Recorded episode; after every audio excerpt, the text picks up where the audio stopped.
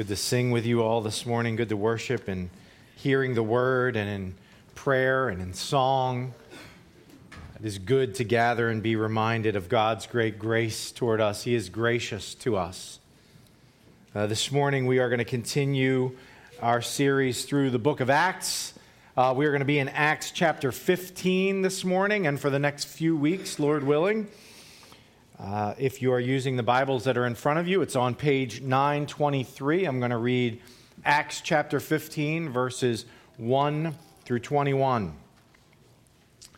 Uh, for those who may be guests this morning, my name is Jason Tyrell. I'm one of the elders here at Joy, and I do have the privilege this morning of leading us in our time in the Word.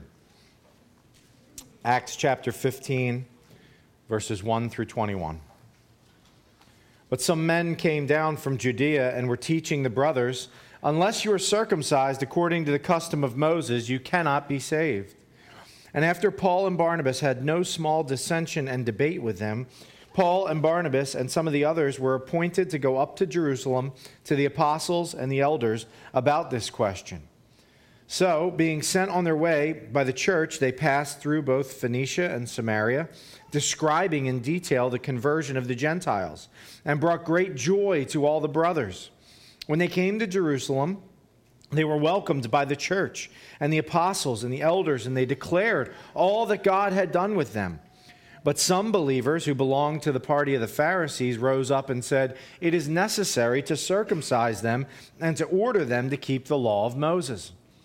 The apostles and the elders were gathered together to consider this matter.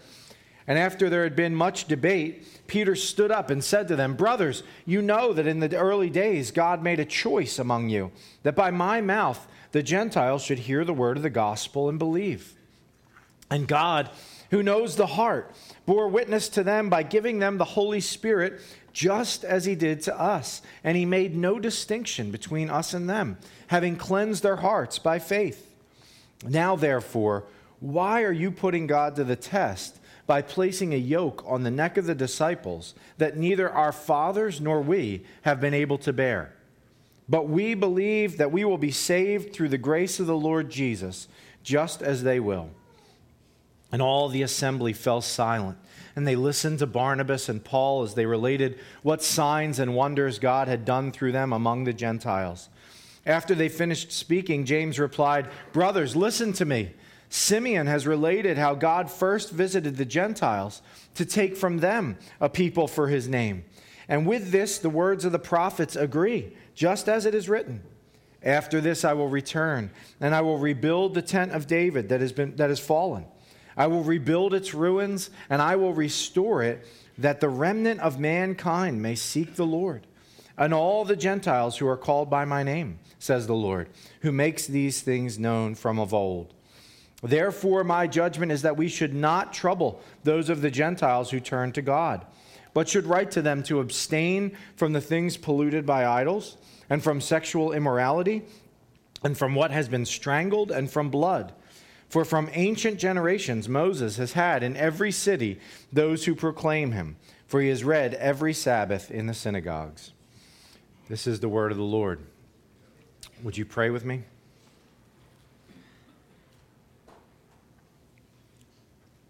Heavenly Father, your word is living and active. Your word is without error, sufficient for everything we need for life and godliness. We thank you for your word, and I pray now, Lord, that you would bless the preaching and the hearing of your word proclaimed, prepare our hearts and minds to receive from you. Remind us of how gracious you are to us. Father, we pray not just from this pulpit, but from many in our area and around the world, the true gospel would be proclaimed. I want to pray right now for Larry uh, as he is preaching over to our uh, brothers and sisters at Risen Christ in Philadelphia, that, uh, that you would bless and encourage and strengthen them uh, through that time. We also want to pray for uh, Joy of Williamstown as they are gathered right now, and for Ben as he brings the word. Lord, work among your people by your power by your Spirit for your glory and for our good. Prepare our hearts to receive from you. Pray in Jesus' name. Amen. Uh, in just a little while, we are going to take the Lord's Supper together. What is the significance of the Lord's Supper?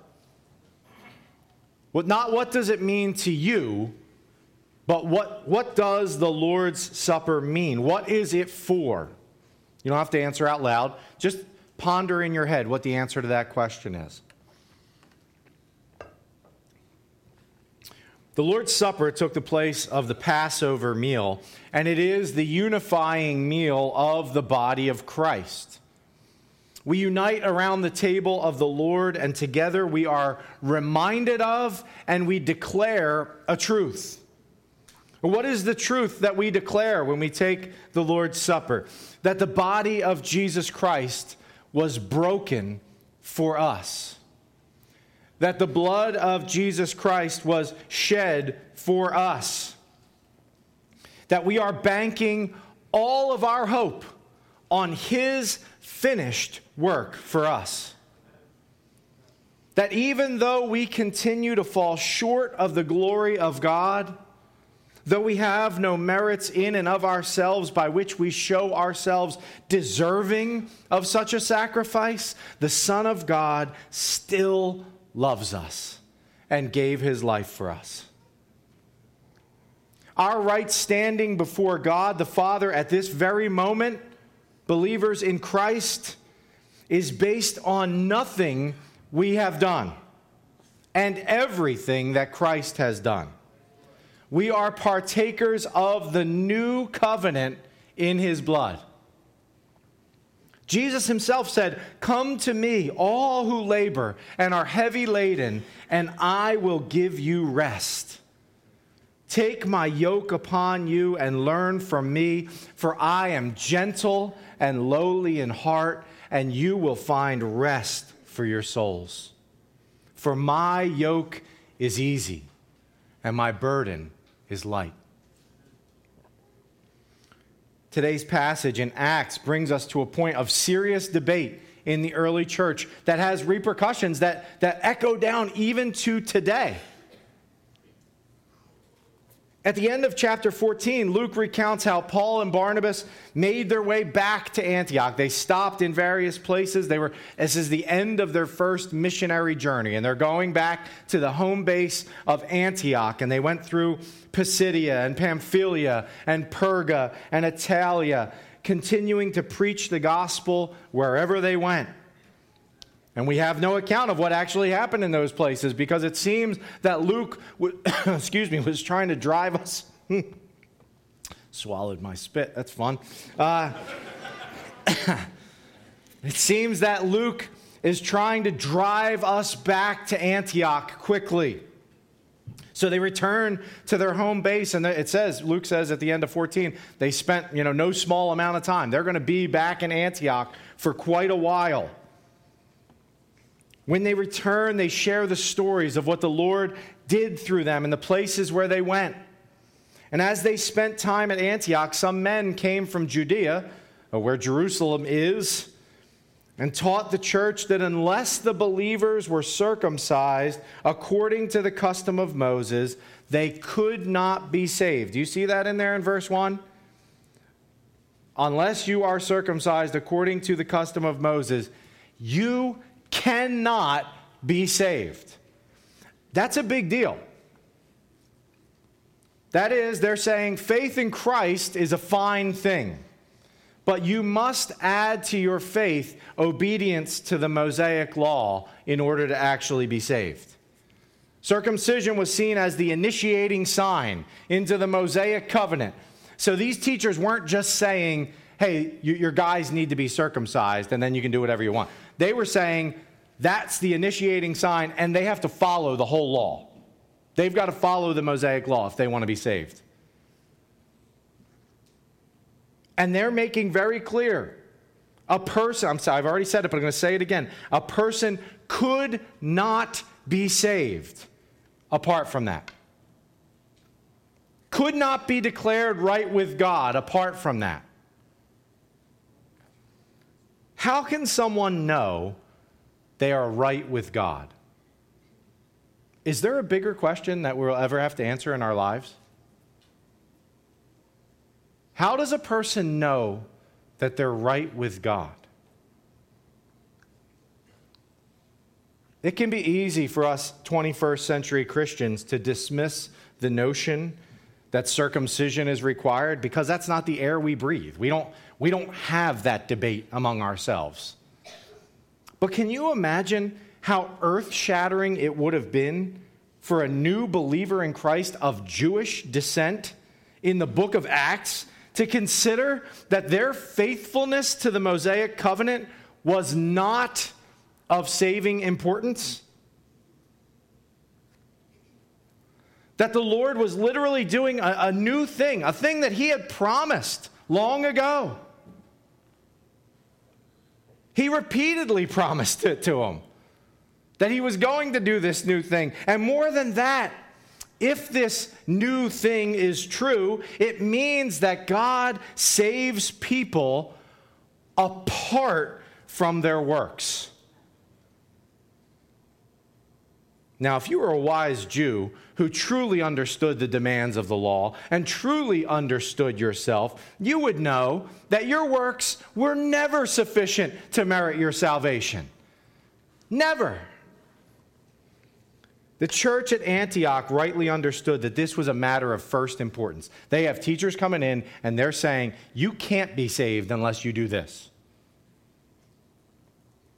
What does the church have to say about salvation and righteousness before God. Paul, Barnabas, and some others from Antioch are sent. They're sent to Jerusalem to have this matter discerned, to ask this question to the elders there. As they go on their way, they stop in Phoenicia and Samaria and they tell the stories of what God had done among the Gentiles. And as they arrive in Jerusalem, they continue to do the same. Yet, even as they do this, we see in verse 5, they encounter what Luke describes as believers from the party of the Pharisees. So we have no reason to doubt that they were, they were believers in Christ who still weren't sure about what this new thing was, what it meant for their old way of life. And so these believers from the Pharisees reiterate that converts from the Gentiles have to be made to follow the Mosaic law, have to be circumcised. This is a seminal moment in the life of the church. They knew there was the promise of a new covenant. They knew that Jesus had spoken of the new covenant being initiated through his death and resurrection. It's one thing to know those facts, and quite another to consider that when Jesus said new, he really meant it. That when God promised the new covenant, he really meant it. He really meant that we are no longer under the law in the same way that the Jews were. The conversion of the Gentiles seemed to be revealing that the Lord was working in hearts apart from circumcision, apart from the Mosaic covenant.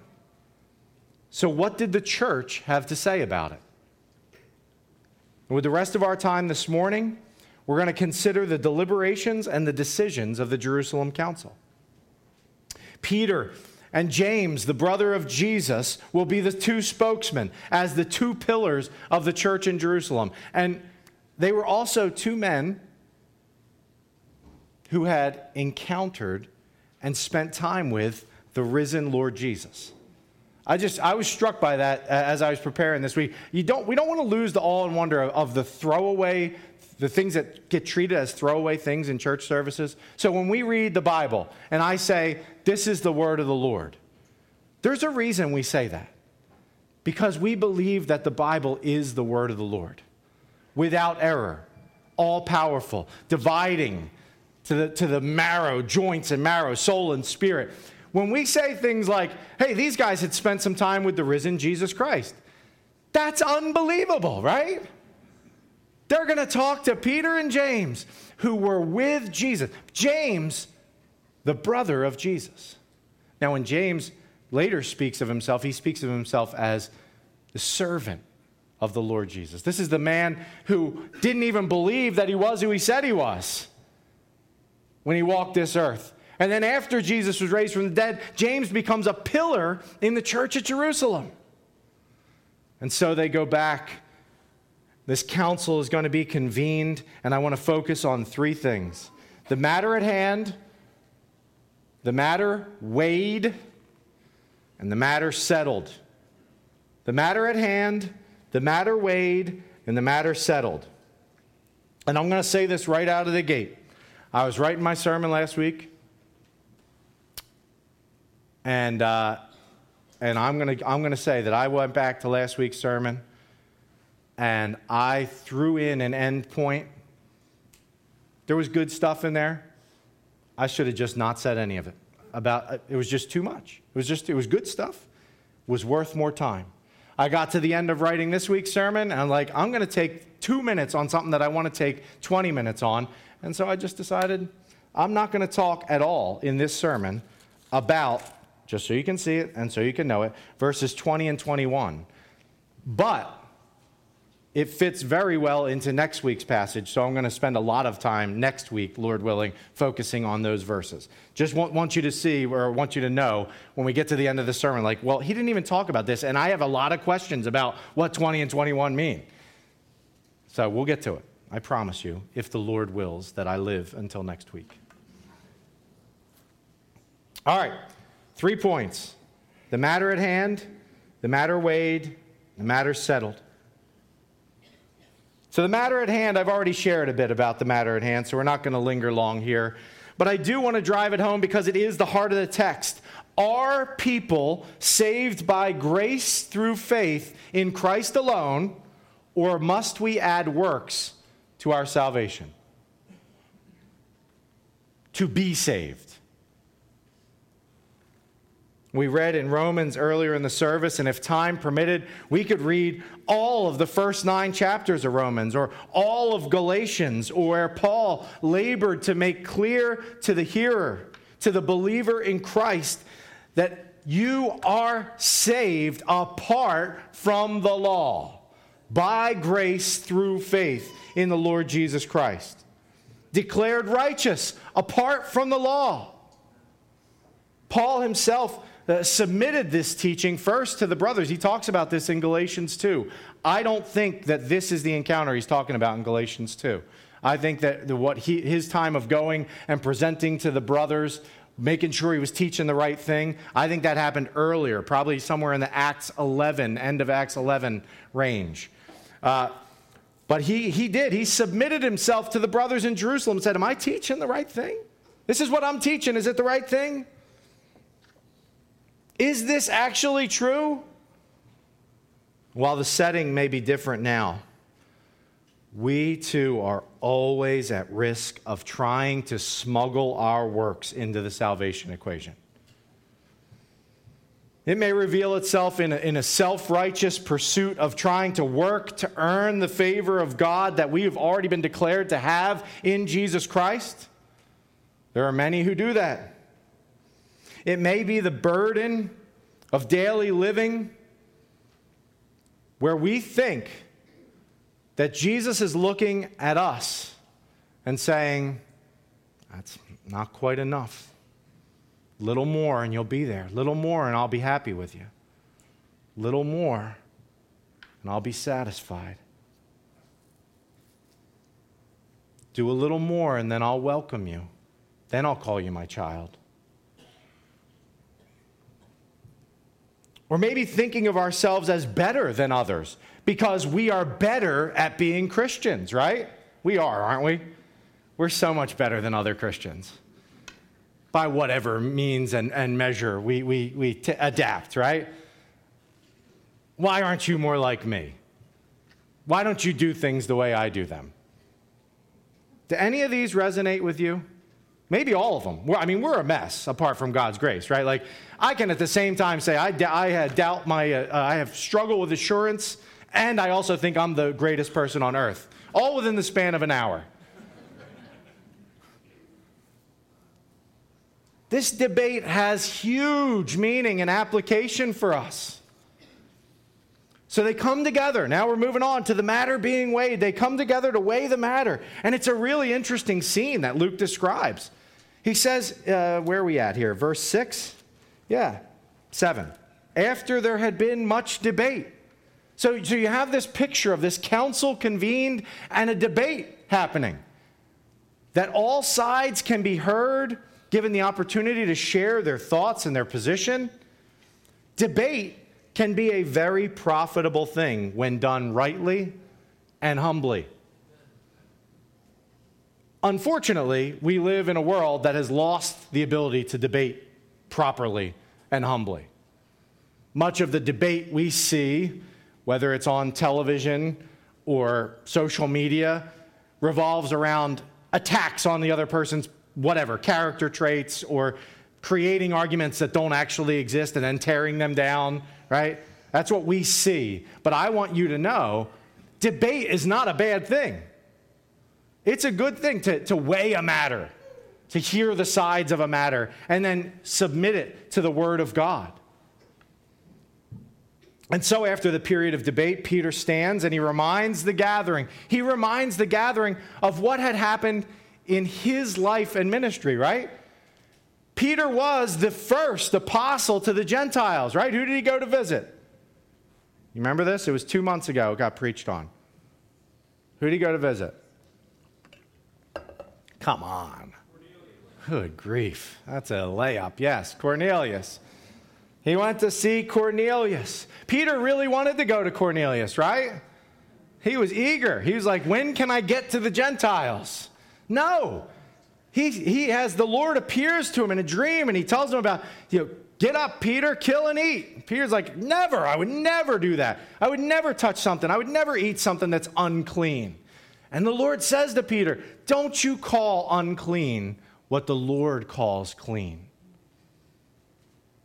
And then he goes and he brings the gospel to Cornelius and his household, and they believe, and the Holy Spirit falls upon them in the same exact way that it did on the Jews. All of this against Peter's sensibilities against what he wanted, contingent on no other work. Now, Peter gets to the heart of the matter in verse 10. So he, he shares that. He's, he's reminding the gathering here in Jerusalem hey, remember? Do you remember this? And hey, here's the real, the real heart of the matter council. Verse 10. Now, therefore, why are you putting God to the test by placing a yoke on the neck of the disciples that neither our fathers nor we have been able to bear? Those who want the Gentile believers to be circumcised and to submit to the Mosaic law for righteousness are forgetting one really, really important item. By that standard, even the greatest Jew has fallen short. Every single one ever, except for one Jew. One Jew did it perfectly. Every single one. We are about to place this burden on the Gentiles, this burden of law keeping for salvation, ignoring the reason that Jesus came in the first place. The history of Israel up to that very moment was a history of failure. Read the Old Testament. Read the Old Testament, and I dare you to walk away from your Old Testament reading thinking, you know what? Those Israelites were pretty good.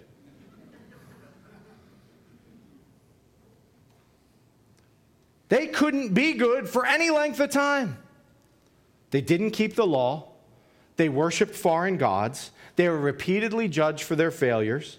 They lost their nation, they lost their temple. They'd be judged and repent, then go back to what they did before, be judged and then repent and go back to what they did before, over and over. Repeated offenders, rejectors of the law of God for thousands of years. And now they want to put these Gentile believers right back under that same burden that they were not able to carry ever. Gentile believers who had been cleansed by the free grace of Christ, just like the Jewish believers had, under the same burden? Peter says this should not be. If you have your Bibles open, turn to Galatians chapter 5. Listen to the words of Paul in Galatians 5.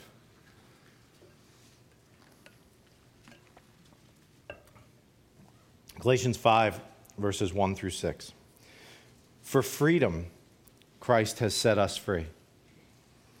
Stand firm, therefore, and do not submit again to a yoke of slavery. What do you think he's referring to? The same thing Peter's referring to in Acts chapter 15. Look, I, Paul, say to you that if you accept circumcision, Christ will be of no advantage to you. I testify again to every man who accepts circumcision that he is obligated to keep the whole law. You are severed from Christ, you who would be justified by the law. You have fallen away from grace, for through the Spirit, by faith, we ourselves eagerly wait for the hope of righteousness. For in Christ Jesus, neither circumcision nor uncircumcision counts for anything, but only faith working through love. If we had time, I'd, I'd have you read the first, read the first, yeah, let's do it. First few verses of Romans chapter 8. We read some Romans 3. Let's read a little Romans 8.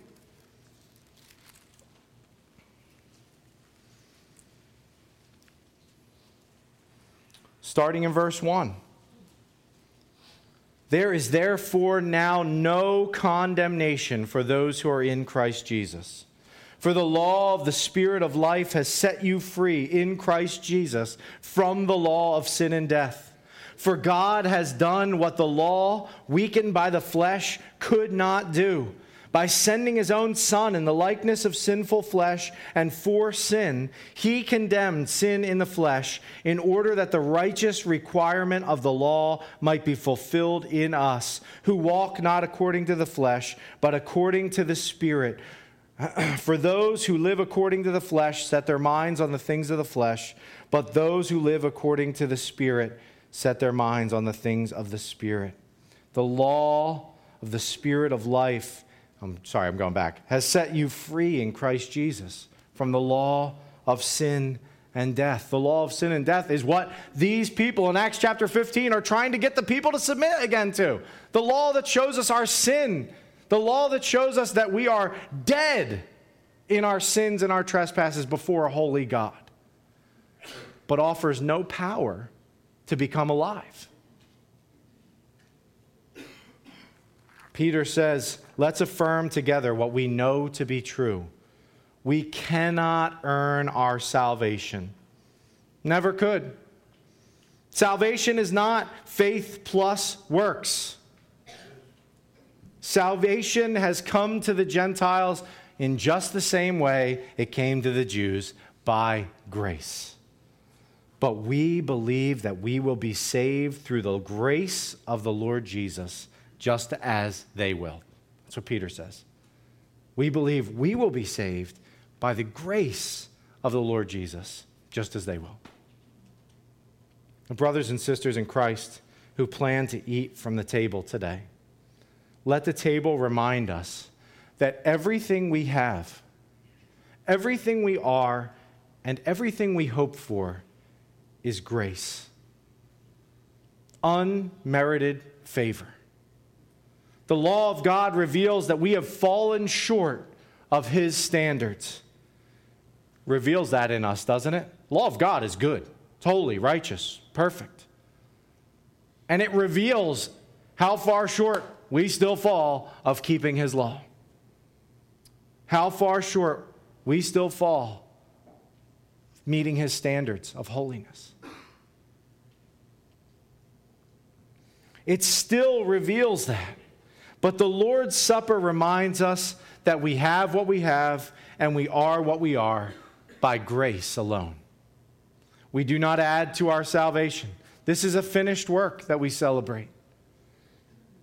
We do not add to the sacrifice Jesus made, it is perfect. Nothing more is needed. The sacrifice of Christ is sufficient. Amen?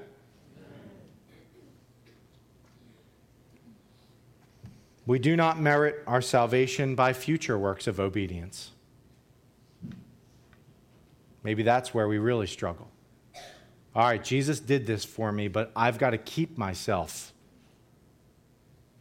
by my works.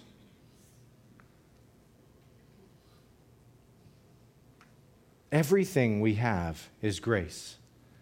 And everything we do is worship, gratitude, thankfulness.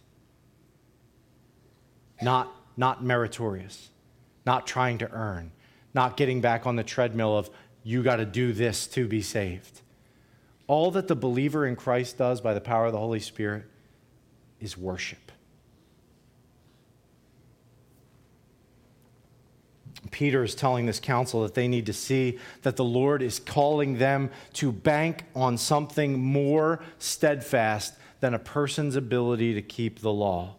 They are called to bank all of their hope and bring all of the world the good news that salvation is by grace through faith. Cleansing is by grace. Hope is found in Christ alone. Do you know that today? Hope is found in Christ alone. This is truly the good news of a great joy that will be for all the people. Peter silenced the assembly. The debate was over. they listened as Paul and Barnabas told the stories of what God had done through them on their journeys. And when they finished sharing, James spoke up. The fact that James spoke last tells us that he was viewed as the leader of the church in Jerusalem. Uh, we probably are, are, should be of the understanding that Peter had been out traveling to strengthen the churches of the dispersion, those Jews who had gone out from Jerusalem. But James was seen as the pillar of the church at Jerusalem. And he wants the people to consider these stories that Paul and Barnabas and Peter are sharing as the fulfillment of the Old Testament promises in the prophets. He could have gone to many places. If you have time later today, you could look at Jeremiah 12, Zechariah 8, Isaiah 45, Isaiah 49. But he specifically quotes Amos 9, 11, and 12. So if you, if you still have your Bibles open to Acts 15, look at verses 16 and 17. After this, I will return and I will rebuild the tent of David that has fallen. I will rebuild its ruins, and I will restore it, that the remnant of mankind may seek the Lord, and all the Gentiles who are called by my name, says the Lord, who makes these things known from of old. What is James getting at with these verses? God promised that after judging Israel and Judah for their rebellion, he would also restore them. He would restore them so that the remnant of mankind may seek the Lord. All the Gentiles who are called by my name. He had a people to get from among the Gentiles. And he was going to rebuild the tent of David so that Israel would actually accomplish one of the things they were supposed to do all along, which was to be a light to the nations. Was Israel going to be the answer to this?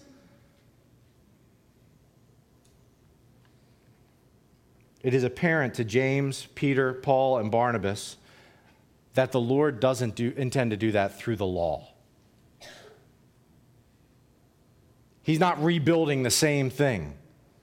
We can look at places like Jeremiah 31, Ezekiel 36, Matthew chapter 9, and Hebrews chapter 8 to see that the Lord's promise of a new covenant means that the old one is abolished, it is gone. The Lord is not rebuilding the tents of David so that they can fall again by the same means that they fell over and over and over again in the history of Israel.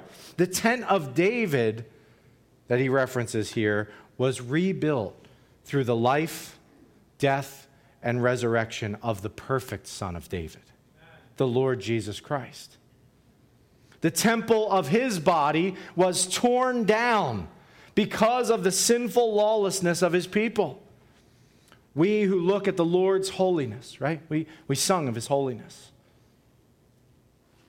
We look at his holiness, we look at his commands, his good and perfect law. And at the same time, we think, first of all, that God has no right to demand that life from us. I'm the captain of my ship. I determine what's right and wrong.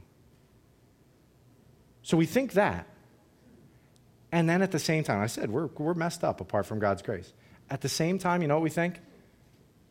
When I die, God's going to welcome me into heaven. I've spent my life thinking His law and His holiness are nothing to be regarded. Don't care. I set the standards, I make the laws. God answers to me. And then when I see Him face to face, He's going to say, Hey, great job. Totally disregarded me your entire life. Mocked my laws, mocked my holiness, said I wasn't real. And welcome, welcome into eternal glory. Thank you, thank you. We are, that, that's the, the extent of our wickedness.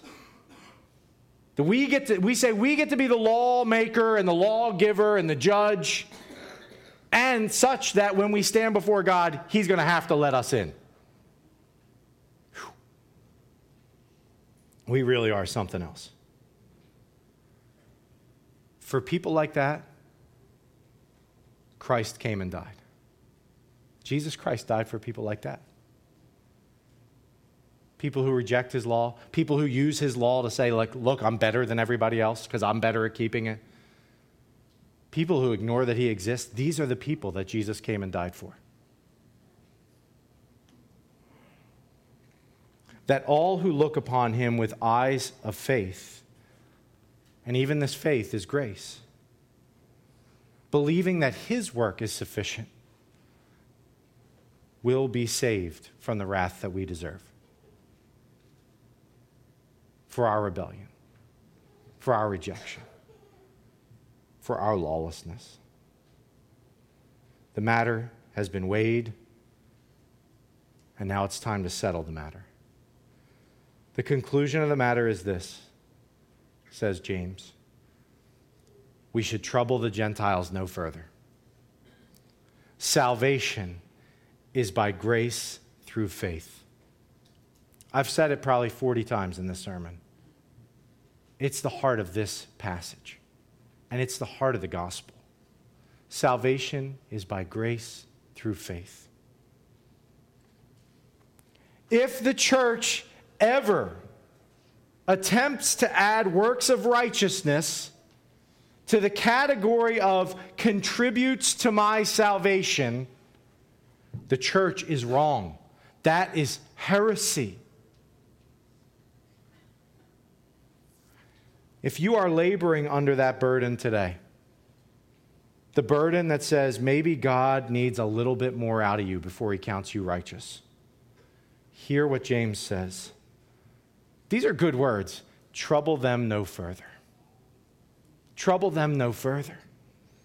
Let them know that our God has saved without distinction, and it was all of His grace. Let them know that the work is finished. Let them know that everything we have and everything we do is grace. And you need to hear that today, too. If you are troubled of soul because you have not done enough to make God happy, Good news. You're right, you haven't. But Christ has done enough to make God happy on your behalf forever. As we go to the table this morning, let's meditate on that reality. That we can both acknowledge, right? We can acknowledge it together as we celebrate my works are never going to merit my salvation, and Christ's provision has eternally merited my salvation. Rest in that and rejoice in that. Let's pray.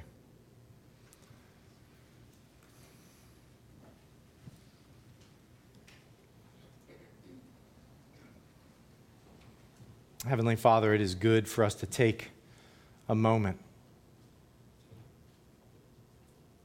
and acknowledge in silence for the believer in Christ uh, where we have fallen short, maybe as it pertains to this passage. Maybe we are the people who use your commands to try to elevate ourselves over another. And maybe we are the people who labor from day to day thinking, I haven't done enough to make God happy with me.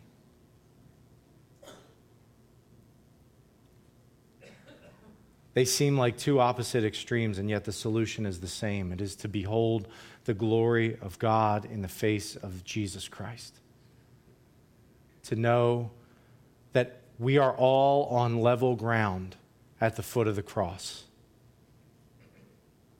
The cross declares to us how deep our need is, how vile our sin is, and it declares at the same time how loved we are. Forgive us, Lord, when we try to add to the work of Christ, or when we try to boast in our own flesh. The work of Christ is finished. He has died for our sins. He has been raised from the dead in victory over sin and the grave. And all we know is grace. You paid it all, Jesus.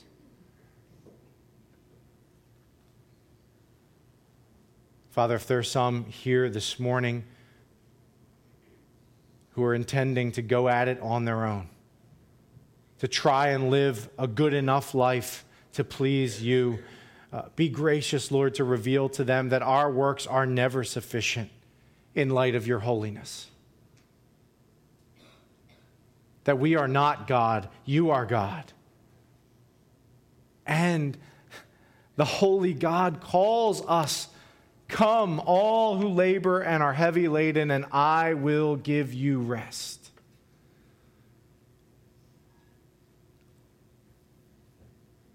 May today be the day of faith and salvation for some.